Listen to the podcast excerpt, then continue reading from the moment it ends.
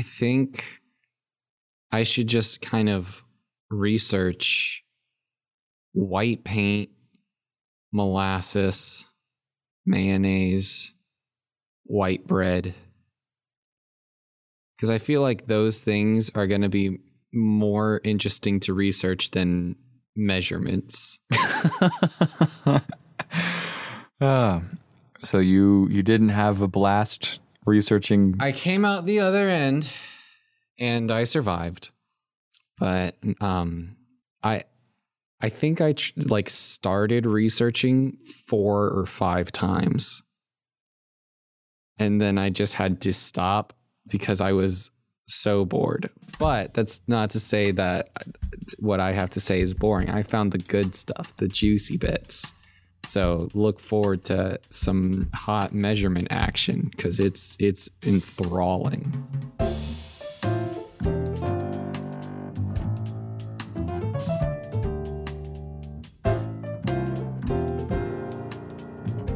This is uh, Reconceived with Ben and Joel. I am Joel, and I'm Ben. and I am tired.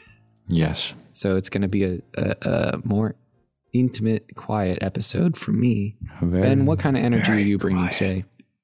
A very quiet episode. This is ASMR Ben? episode. I'm I was whispering. There is some I figure that Oh, I- ASMR stuff is probably that's in vogue right now. Uh, uh, yes, I. Uh, yeah. What did you ask me just a Um, couple seconds ago? Uh,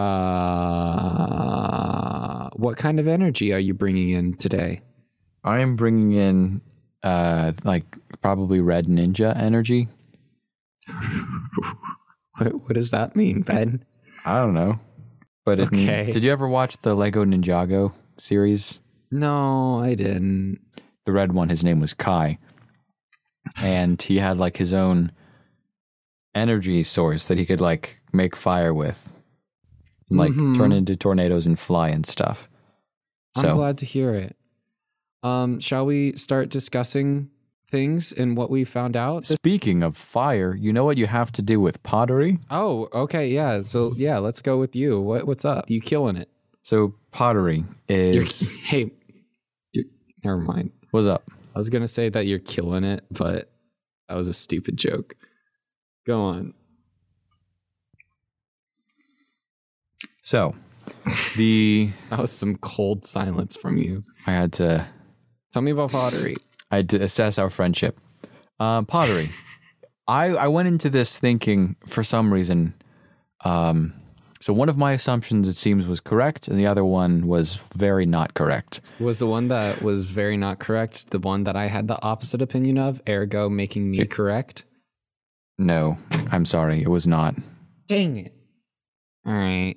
Go on. What was interesting about the research was that I kind of assumed I knew in my head, oh yeah, of course pottery's changed over the years. Hmm. Like since the Egyptians did it, there have probably been some improvements.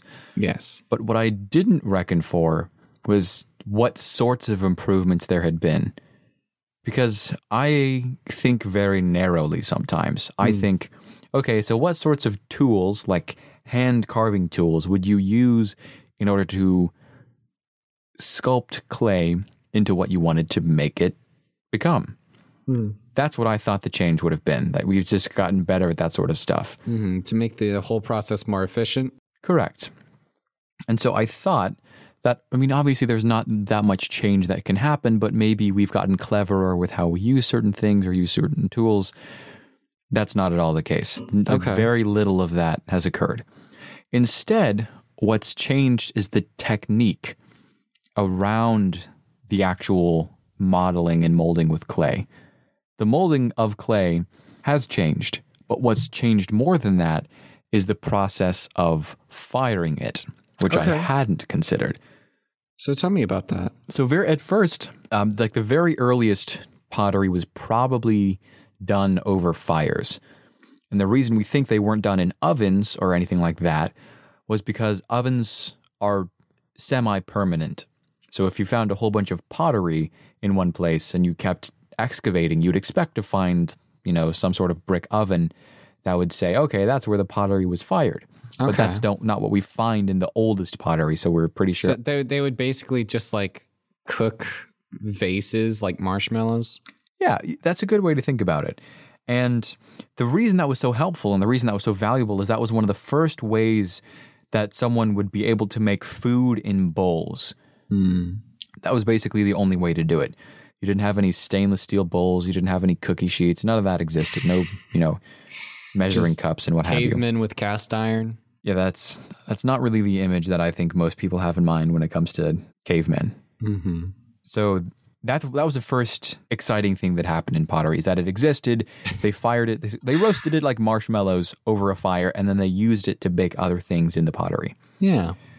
You keep going on, and then in like 3000 BC, Mm. they have what's called the slow wheel, which is where you can turn this giant wheel and have pottery that's more or less symmetrical, but it doesn't turn very fast. It's not like the pottery wheels you think of today. Hmm. It was kind of like a lazy Susan type thing.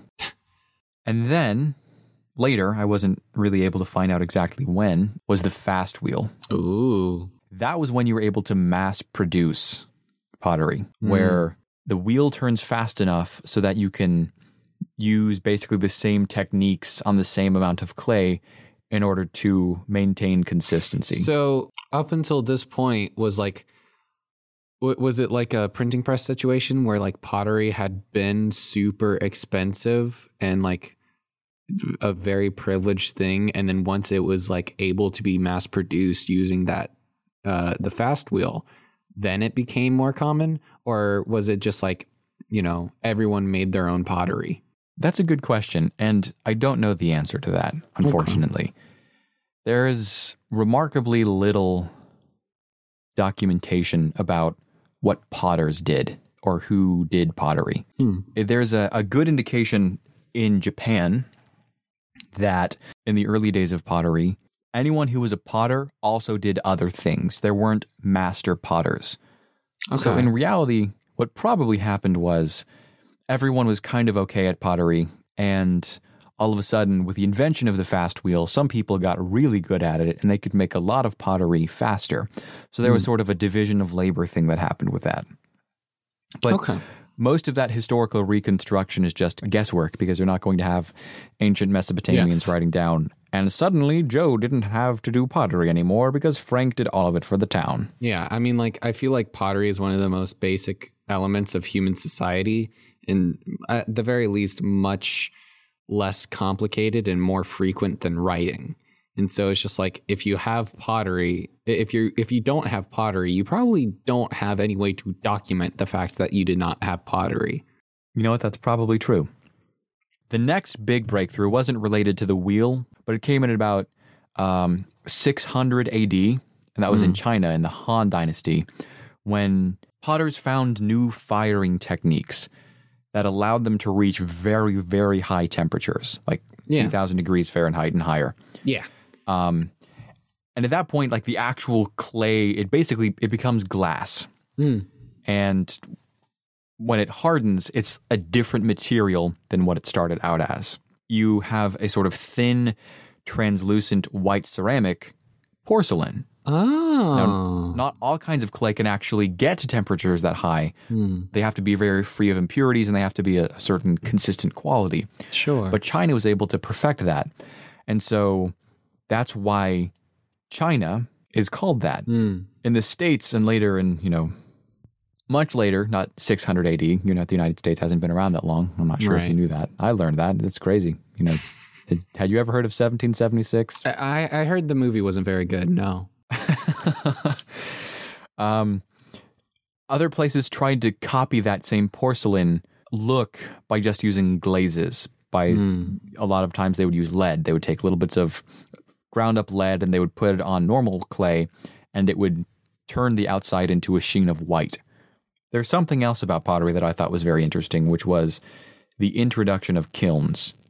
Hmm. The the idea of a kiln is that you're able to concentrate heat in such a way that it stays in the same place and it doesn't leave the walls and the more you put fire into it the hotter it actually gets it doesn't lose its energy the same way an oven would hmm.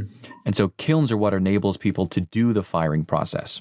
And then the other difference that I've learned is that recently the in you know the 20th century like that hmm. recently the changes that have been happening have been in technology of the kilns. So originally they were all just wood. If you had a kiln, you fired it with wood. Okay. But after that, gas kilns were invented, and that was in the 20th century. Problem with gas is that it's actually not as consistent as you would think. That it's it's still a little bit finicky. Wait, And- so gas gas fires would be more consi- uh, would be less consistent than wood. No, they're more consistent than wood, but they're not uh-huh. as consistent as you would want. Okay, gotcha, gotcha, gotcha. It works, and there are still people who have gas kilns, but they're not as consistent as electric kilns. And those were the most recent invention that enable you to have very precise temperatures. They have automatic shutoffs at certain temperatures. Some glazes need variable temperatures, where sometimes it needs to be, you know, 800 degrees, and sometimes it needs to be 1200 degrees, and then it needs to go back to 1000 degrees. Mm-hmm. Well, electric kilns will be able to do that with more precision than gas kilns will be able to Yeah. do. And what that enables us to do is it enables people to come up with more creative glazes, which is like the final coat of you can think of it as paint that goes on the outside of pottery. That's the best part that makes it shiny and safe to eat food off of. So, from what I gather, pottery, even though it's been around for for pretty much all of mankind's history, it hasn't really changed much. The same idea of how to make pottery of exposing clays to excessive heat that has been that has been consistent throughout all of time. And as um, technology innovations have been made, they haven't been reinventive. Unlike the the horse drawn carriages or the the the straw huts, pottery has been able to thrive in all societies. And as technology advances, instead of it being replaced by something better, it is simply def- uh, uh, refined and made um, uh, more controllable. Is that basically the? Yes. That that is a good synopsis. The, the only thing that's really changed are the trappings of pottery. Hmm. The the edges have become a little bit smoother, but the what's at the core hasn't changed. It's fascinating because, like, I, I think it's interesting because so many different elements of human necessity has been totally redefined, especially in the past, I don't know, 200 years, where it's just like, you know, like, like I was saying, transportation has changed entirely. Uh, housing has changed entirely. How we, I mean, even now with like food and meat and the idea that you have to kill animals for meat that is currently being challenged and so many elements of human necessity and human tools have been totally redefined to a point where they aren't even recognizable anymore but pottery pottery is such a such a fundamental a, a fundamental part of how we work and how we operate that you can use a piece of pottery that was made yesterday just as well as a piece of pottery that was made 3000 years ago Mhm. that's really cool that's a that's an astounding thought that is not lost on potters. And I was as I was reading, doing the research, I would see oftentimes, you know, there was one article in particular that I remember. Hmm. The potter being interviewed was commenting that, you know, when you're making a bowl or you're making a vase or whatever it is that you're making out of pottery, you know, oftentimes it's not lost on you that wherever this goes, this could be the longest lasting thing in any building. Hmm.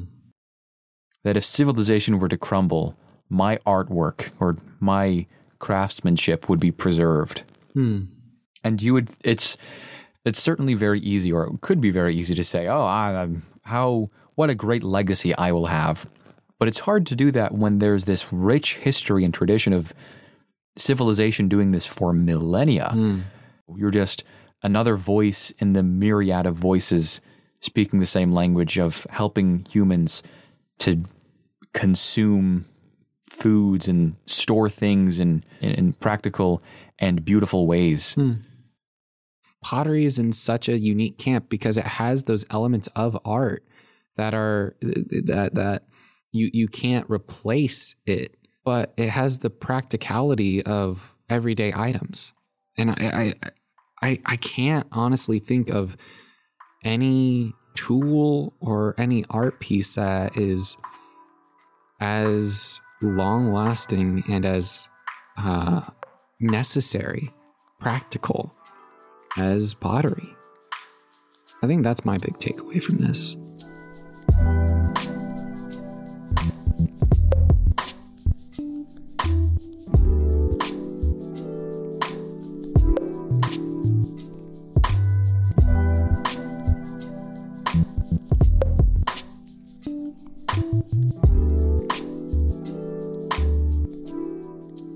So Ben, So, Joel, uh, welcome, welcome to my measurement corner. Well- Everything has been measured out precisely. You will see over to your left, you have a glass of water that is uh, exactly 13 centimeters away from that tissue box. Do you see that? I I now see it now that you now that you point out the ruler standing right there, so I can measure it with my own two yes, eyes. Yes. Yes. But here's the wild thing that tissue box is 13 inches away from the next glass. Okay, that's a bold And- bold change in pace there. I know. And do you know what's even crazier? I don't. None of that matters. All right. So let's talk about measurements. Let's talk about measurements. Yeah, I, I, I say that because measurements um, throughout history has been a very, very local matter. Um, so different towns and different um, groups of people would have pretty much their own way of measuring thing, uh, of being able to communicate. Hmm. And this makes sense if you are only interacting with a specific group of people you know, you, you would just kind of develop measurements that would make the most sense to you guys. Right. Um, and, and because of that, uh, many measurements throughout the world have been based off of human body parts. This is called morphology. Um, And so that's why we have digits, which would be the digit of a finger. Um, things are measured in feet and hands and thumb length and even a fathom, which I found out is essentially just a person's wingspan.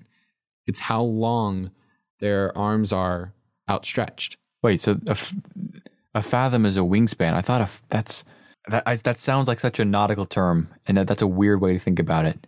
Yeah, I mean, yeah, no, for for a lot of human history, um, and you also have like cubits, which is the length of someone's arm, you know, um, and depending on which town and even what occupation you were in, you'd have very different measurements, even even if it has the same names. Say the your pottery friend is, um, you know, a little bit uh, smaller than your your woodworking friend and so his cubit sized pots are smaller than the other guy's cubit sized wooden statues Hmm. so it it was it was very much just morphology you used what you had in order to do measurements. And when you were the only voice in your occupation in your town that mattered then that worked out well. And you would say yeah this is my cubit length pottery. Um, so that started to change, and, and uh, units of measurement started to become less uh, subjective with the with, with England because they were one of the first to give any form of widespread standard in their units. Uh, the very first time that they did this was with King Henry VIII introducing the Winchester units of 1495 and Queen Elizabeth I introducing her own in 1588.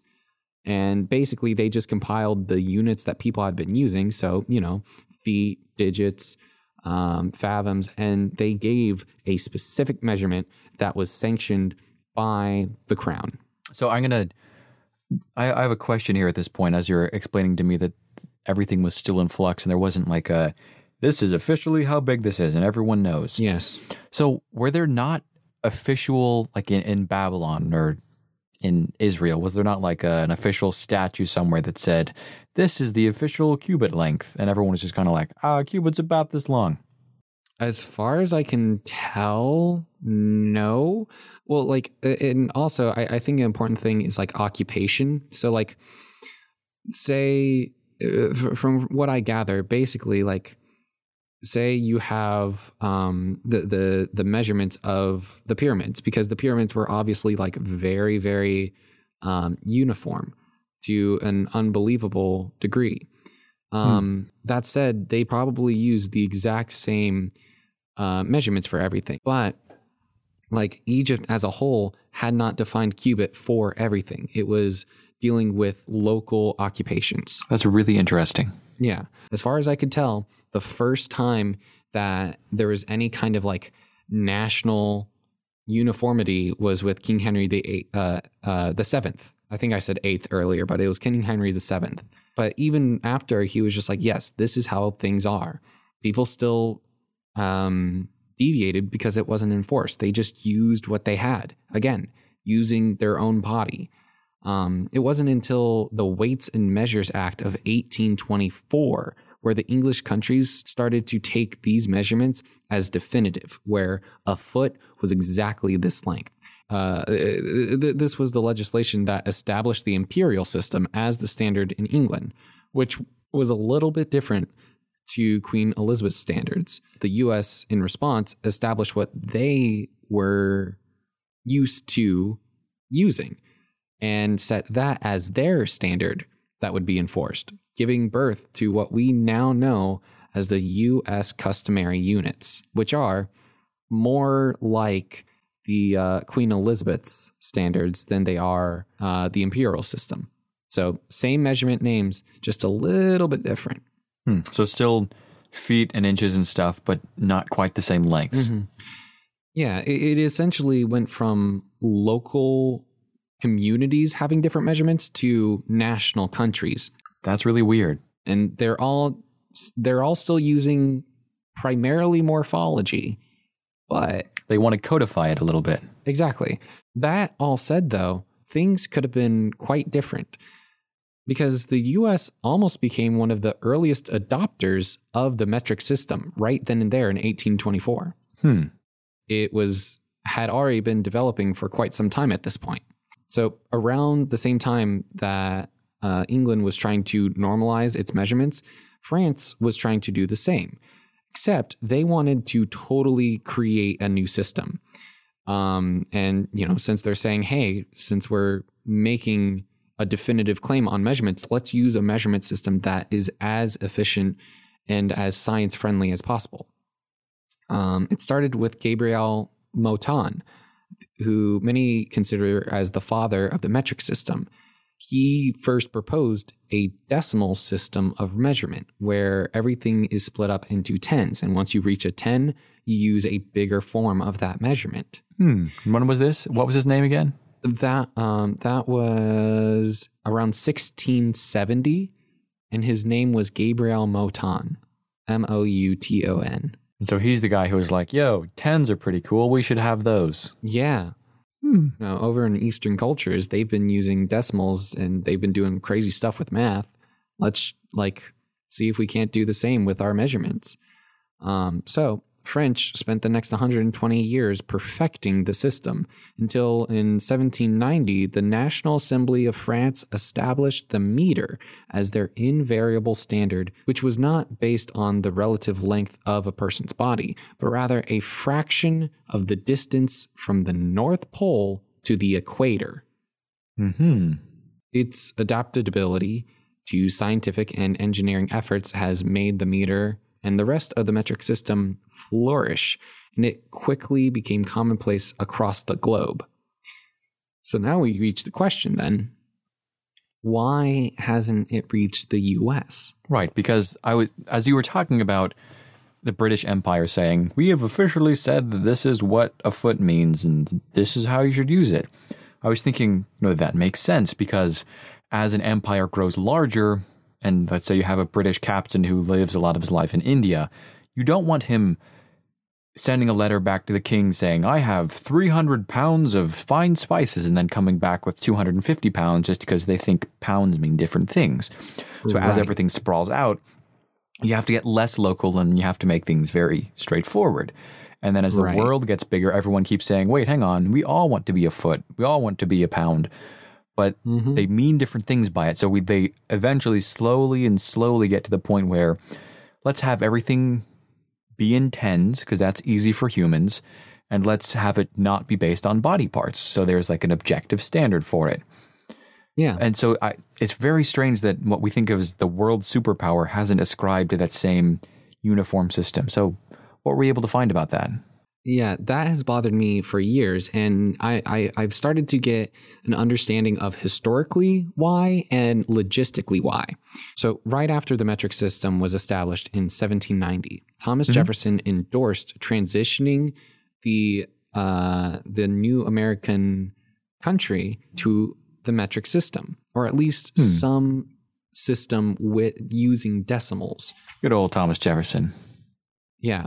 There was just enough hesitation to stop him, though, as he feared the US wouldn't be able to verify the proper lengths of the metric system without sending costly de- delegations to the France. In the aftermath of the Revolutionary War, France's relationship with the US had quickly deteriorated, so much so Right. that in 1790. Uh, why? no i said right yeah like that Oh, okay. after they were Yeah. like yeah we're gonna help you out and we were like mm, maybe not so much i can see why they were not super jazzed about helping us out Exactly. It it was actually they were very so unjazzed about it that in 1798 France invited uh, dignitaries from a bunch of different countries to Paris to learn about the metric system, but they intentionally did not invite the U.S. hmm So here's things that I didn't know.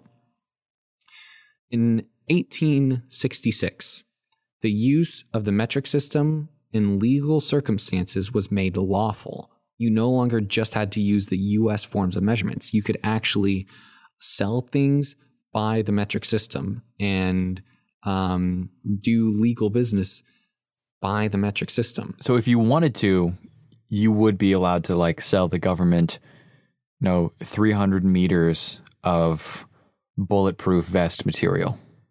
Yeah. Hmm. Yeah. And in 1893, the Mendenhall Order established the metric system as the fundamental standard for U.S. measurements. Huh. So, legally speaking, the U.S. has recognized and based our standards on the metric system for the past 120 years. So that's like it's like the operating system, but the Yes. the user interface is still inches and feet. hmm But if we have the metric system and it's already in our legal um, facilities and the US isn't hostile to it and it's literally the basis of our measurements, anyways, where's the metric system and why aren't we using it? Well, in the 1970s, there were huge pushes to try and convert America over to the metric system within a 10 year span. So by the distant future of 1980, we may be able to be all metric.